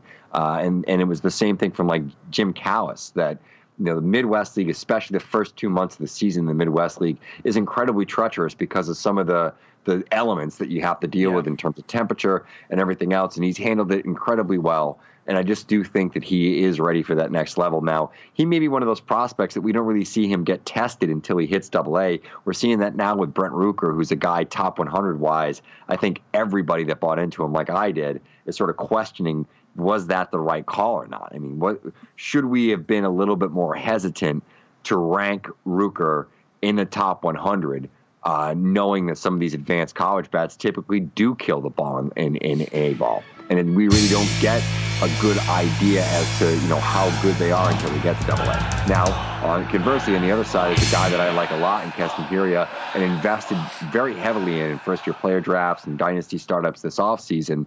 And, yeah, it hasn't been all that exciting. I think, you know, he had a homer the other night, if I'm not mistaken. But the numbers have not been what we wanted them to be. You know, we expected this guy to be an incredibly fast mover and be one of the best hitters in the minor leagues. And all we could talk about, it, it was rave about how good the hit tool was, like a, a, a, a college-developed American Luis Urias or something, like along those lines. Or we we just were like, this guy's a batting title, you know, waiting to happen kind of a player. And we just haven't gotten that. Um, but once again, it's so early. Yeah. Like, it's so early right now that... We get we get a, a, a good two months. I think I don't know if I said this to you or Gray today, but like guys can suck for April and May, and then kill it in June, July, and then come the middle of August, we forget the bad April, May even happened because the June and July was so good that it's changed everyone's perspective. It happened with Tatis last year. The only thing it shows up in is the batting average and the O B P, but in the big scheme of things, in terms of development and production. You know, what's the difference between two seventy and two ninety, really, if the guy learns a lot by having to make some adjustments? Yeah, I agree. And I think that's another reason why I like digging into the reasons behind adjustments and how those work. You know, we saw that with Kingery and the power jump he had, and that was rationalized by his approach change. Like, stuff like that I think is really, really, really important. And that's, like, honestly, a lot of the digging. Like, if I'm ever confident in a rank, really confident in a prospect rank or a jump up, it's because I see something around that. And that's why I kind of I hesitate in certain scenarios where I start to see the stats and I'm like, well, let's see. Let's look at this as a whole. Like, is it is it an adjustment thing? Was it just maybe, as you're saying, like, is he just in a bad league? Is it down because of that? Or is he actually struggling with, you know, pitches up and in? Or is he having a real hard time recognizing sliders off the plate or something like that? And it's just a lot of things. There's a lot of things to consider when, when ranking prospects. And I think it's another thing. You're talking about Rookie here and, and here. It's just how quickly stock can change around guys. That's a huge thing just because there's a lot of things that go on. And I, I think that to some extent I was talking a little bit earlier about how, you know, we'd be a little bit more cautious in terms of what goes on and how you're ranking guys, et cetera. But at the same time, like, if there's guys that we're relying on really small samples with and we're ranking them high because of the small samples and a little bit of scouting and they don't do as well, then maybe you'd be a little bit more lenient in terms of bringing them down lists and such. So there's a lot of things to consider in terms of ranking prospects. I think it's one of the hardest things to do. I know you labor over your list. I always look at my list for three times the amount of time that I lot, you know, it's like unbelievable. But I already think I'm dropping Floreal out of the top twenty-five. Really? I feel like I'm dropping Sheffield out. I'm probably bringing other guys in. Lazzaro's going to be close. Like, it's just... I'm probably gonna. I'll probably throw this up on Twitter for the for the people. Love Make it. Them a little bit happy. Everyone yeah, loves yeah. a good list. Love it. Love it. Love it. Ralph, you know, is there anything else you have to say here? Let's wrap this up, man. I'm wrap about to up. fall asleep on air. You know where to find me. You know where to find me on social media. I am at Prospect Jesus. As always, you can find my writing on Razzball, razzball dot com. Uh, I have my Sunday post with the minor league update. I really am going to try to finish my minor league previews. I have five teams left. I'm just going to bang them out and get them done. I've already worked on the Giants one a little bit. They're just going to pop up, and it might pop up in like a string of like three posts in like three days and like two posts in a couple more days. But I will finish it out this year. I promise. Gray insists that I get it done. I will get it done. I promise. Just got caught up in some other stuff and wanted to make sure I could give you guys some uh, some good updates with these minor league updates because they're my favorite posts to write. And you got to know what's going on and how these guys are progressing. And, you know, I, I can't just focus on one team. Uh, when there's so many other players from so many different organizations I've probably already covered that are making big jumps. But I promise you I'm going to get through those. Uh, did a baseball show last night. We did a live baseball show last night with Andy Singleton and the Crabs. It was just a lot of fun. We got a decent amount of views on it. Uh, we did like a fifteen minute like pregame thing where it was just pretty much me watching the Celtics game while Andy said like just like got got the got the Crabs ready to go. Uh, I did a little a little spiel on Vladimir Guerrero Junior that turned to like a ten minute segment that we put out there. Uh, that was kind of interesting, but I, I'm going to be doing a lot of this live streaming stuff. I, I like doing it. I'm probably going to do one in the next uh, few days or week. Well, I was going to do it last weekend where I just got, got on and talked about my, some of my early M L B draft ranks, and I've been digging into those as well. Yeah. And I think next week we should probably do a draft show. I'm excited for the draft. I want to talk about it. And then I, I figure we'll get some of the stuff out there, and then we can sort of talk about some of the adjustments and value leading up to the draft if you learn a little bit more about what these teams are going to do yeah. and where these guys end up getting drafted. Because, uh, you know, there's nothing like a pitcher getting drafted by, by the Rockies to really tank your value. Just ask Riley Pint. Oh, Ralph. I'm ready. I'm ready for Ralph. Let's do draft next week. Check out all your Perfect. stuff, Prospect Jesus, at Prospect Jesus on Twitter. I'm at Lance Brosno on Twitter. Check out my other podcast, Two Strike Approach. That's on SoundCloud, uh, Stitcher, Spotify, iTunes, a bunch of stuff. big three sports dot com. Razzball Writing a com every Monday. Been doing a lot of stuff kind of just around spin rates and some interesting kind of stats and how they apply to fantasy, which mm, I've really enjoyed doing. Great so. stuff. Everyone check that stuff out, razzball dot com as always. Anything else you got to say, Ralph? I'm good to go. Later. See ya.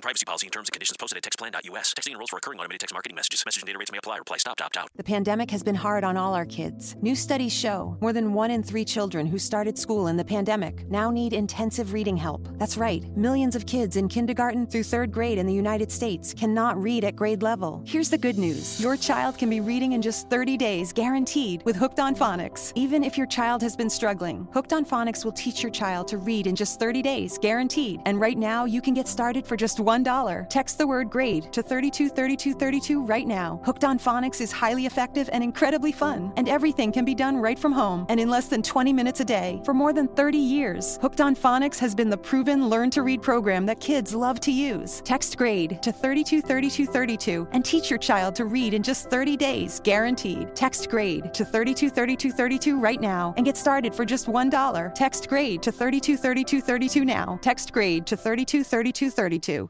Texting privacy policy and terms and conditions posted at text plan dot u s. Texting enrolls for recurring automated text marketing messages. Message and data rates may apply. Reply stop to opt out. The pandemic has been hard on all our kids. New studies show more than one in three children who started school in the pandemic now need intensive reading help. That's right. Millions of kids in kindergarten through third grade in the United States cannot read at grade level. Here's the good news. Your child can be reading in just thirty days, guaranteed, with Hooked on Phonics. Even if your child has been struggling, Hooked on Phonics will teach your child to read in just thirty days, guaranteed. And right now, you can get started for just one dollar. Text the word GRADE to three two three two three two right now. Hooked on Phonics is highly effective and incredibly fun, and everything can be done right from home and in less than twenty minutes a day. For more than thirty years, Hooked on Phonics has been the proven learn-to-read program that kids love to use. Text GRADE to three two three two three two and teach your child to read in just thirty days, guaranteed. Text GRADE to three two three two three two right now and get started for just one dollar. Text GRADE to three two three two three two now. Text GRADE to three two three two three two.